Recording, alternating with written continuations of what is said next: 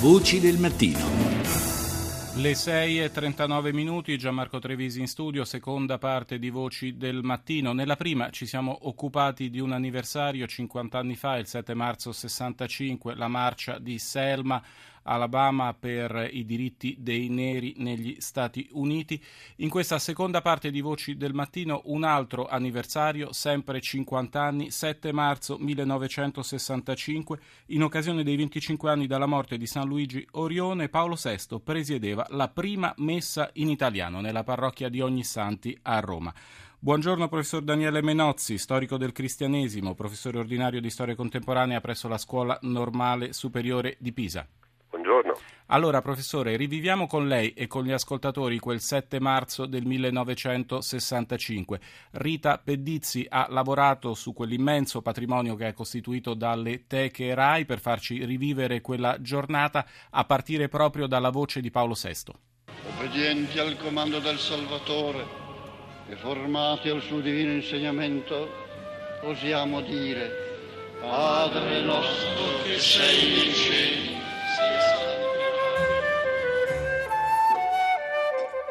La decisione di Paolo VI fu simbolica, in quanto il Papa non celebrò la messa in San Pietro, ma in una semplice parrocchia di Roma.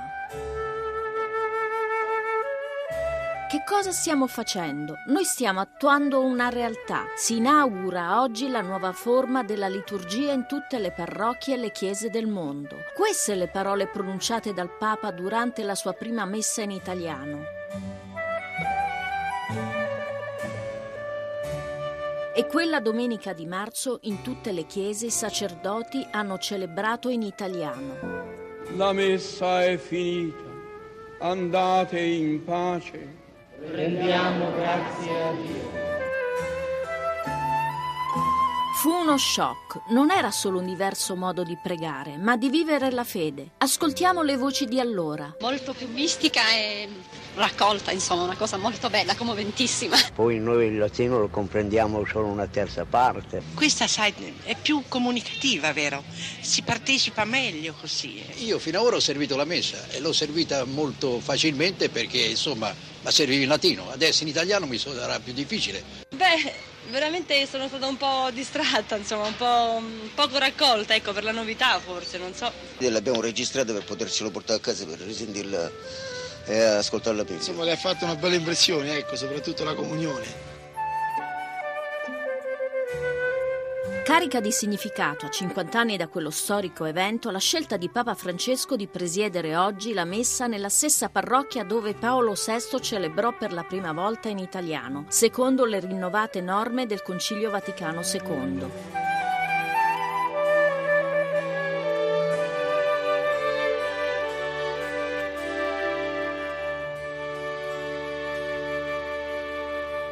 Fin qui dunque la rievocazione di quel 7 marzo del 1965 con Rita Pedizzi. Professor Menozzi, è passato mezzo secolo, ma eh, forse molti non se lo ricordano neanche più già che all'epoca si celebrava ancora in latino. Oggi invece è abitudine celebrare in ciascuna nazione nella propria lingua. Come si è arrivati a quella, a quella scelta di 50 anni fa? Istanza, quella del ricorso alla lingua volgare nella liturgia del rito latino, eh, che ha, ha, percorso praticamente tutto il Novecento. Eh, fin dall'inizio del Novecento si era sviluppata all'interno del mondo cattolico e eh, della cultura cattolica, soprattutto eh, il movimento liturgico, eh, il quale aveva posto la propria attenzione su di un punto, e cioè eh, la liturgia costituiva il veicolo principale per la conoscenza del cristianesimo. Dunque, per poter svolgere un'adeguata opera catechetica, soprattutto eh, in un'epoca segnata dalla secolarizzazione, cioè dall'allontanamento della fede, era necessario che la liturgia fosse eh, recitata nella lingua eh, che conoscevano i fedeli in modo che i fedeli potessero essere adeguatamente istruiti sulla verità del cristianesimo. Il Concilio Vaticano II nel 1963 eh, con la prima eh, Costituzione che venne approvata, la Sacrosanctum Concilium, recepiva eh, questa istanza che aveva percorso il mondo cattolico nel corso eh, di tutto il secolo. Ecco, professore, ci si sarebbe potuti arrivare prima, i tempi della Chiesa sono sempre eh, biblici per definizione, insomma, però sono tanti o sono pochi questi 50 anni che sono trascorsi da questo Ma, cambiamento? Da un certo punto di vista sono tanti perché naturalmente eh, mentre il processo di secolarizzazione eh, andava avanti, la continuazione della liturgia in lingua latina evitava eh, che fosse applicato un importante strumento eh, di eh, conoscenza del cristianesimo, ma nello stesso tempo eh, sono pochi perché in realtà la Sacrosantum Concilium non maturò eh, solo le istanze che il movimento liturgico aveva portato avanti, che erano istanze fondamentalmente eh, catechetiche, ma mh, giunse ad sviluppare ulteriormente il significato della liturgia in lingua volgare, non, cioè non solo insegnamento di, eh, non solo strumento di insegnamento, ma anche eh, strumento eh, di vita comunitaria. Eh, nel corso del dibattito conciliare eh, la, la, la, riforma liturgica assunse eh, dimensioni eh, che erano sconosciute alle istanze del movimento liturgico. In primo luogo appunto la riforma liturgica come via eh, di mh, partecipazione eh, dell'intera comunità dei fedeli al rito. c'è qui un punto importante nella Sacrosantum Concilium la liturgia non è più eh, il rito magico compiuto eh, dal sacerdote che è in contatto col sacro, ma è un'azione collettiva compiuta dall'insieme della comunità dei fedeli eh, che rinnova la memoria e la realtà dell'ultima cena.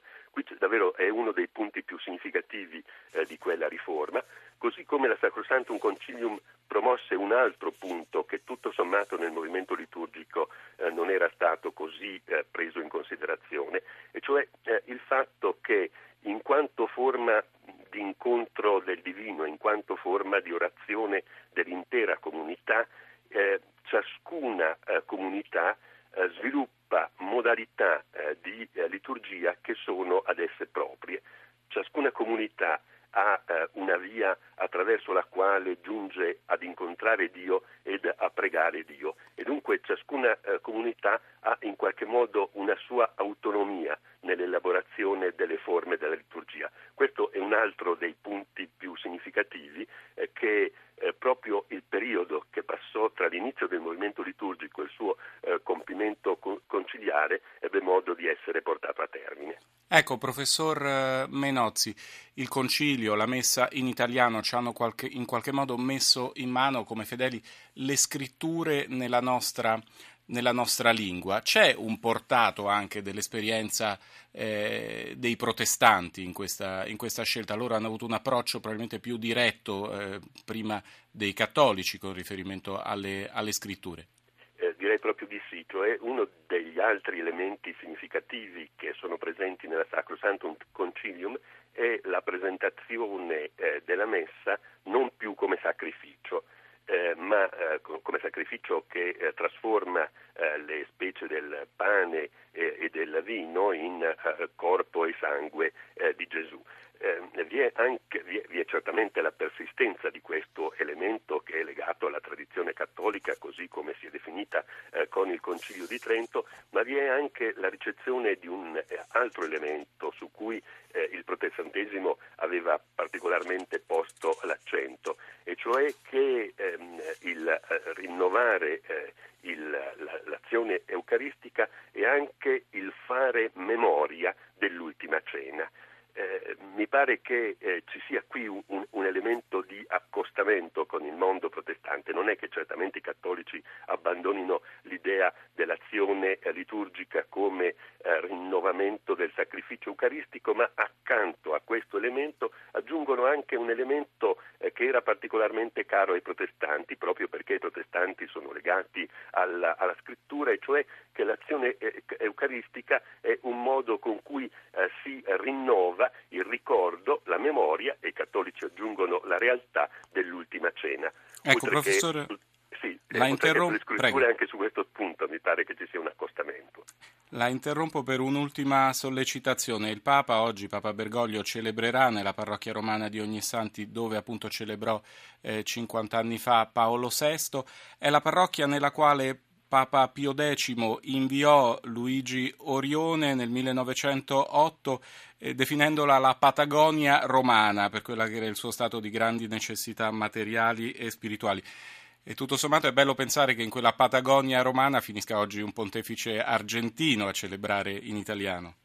Eh sì, eh, mi pare che ehm, Papa Francesco abbia fortemente sottolineato nel corso eh, di tutti i suoi eh, interventi a proposito della liturgia che per l'appunto la liturgia non è eh, qualche cosa di rigido, non è qualche cosa di fisso, non è qualche cosa che eh, definito una volta rimane eh, sempre tale, ma è eh, una via con cui eh, gli uomini eh, incontrano Dio usando gli strumenti che la storia di volta in volta mette a loro disposizione. Ecco, ricordare appunto che vi sono forme di accesso al, al, all'incontro eh, con Dio eh, che sono molto diverse eh, in Patagonia, a, a Roma eh, oppure in, in, Cina è uno eh, dei punti su cui più insiste mh, mm, Papa Francesco, il quale appunto ha il compito di mostrare come vi sia un nesso tra liturgia e storia e dunque tra liturgia e vita concreta dei fedeli. E ascolteremo dunque che cosa dirà nel pomeriggio a Roma Papa Francesco. Grazie al professor Daniele Menozzi, storico del cristianesimo, professore ordinario di storia contemporanea presso la Scuola Normale Superiore di Pisa e condirettore della rivista di storia del cristianesimo.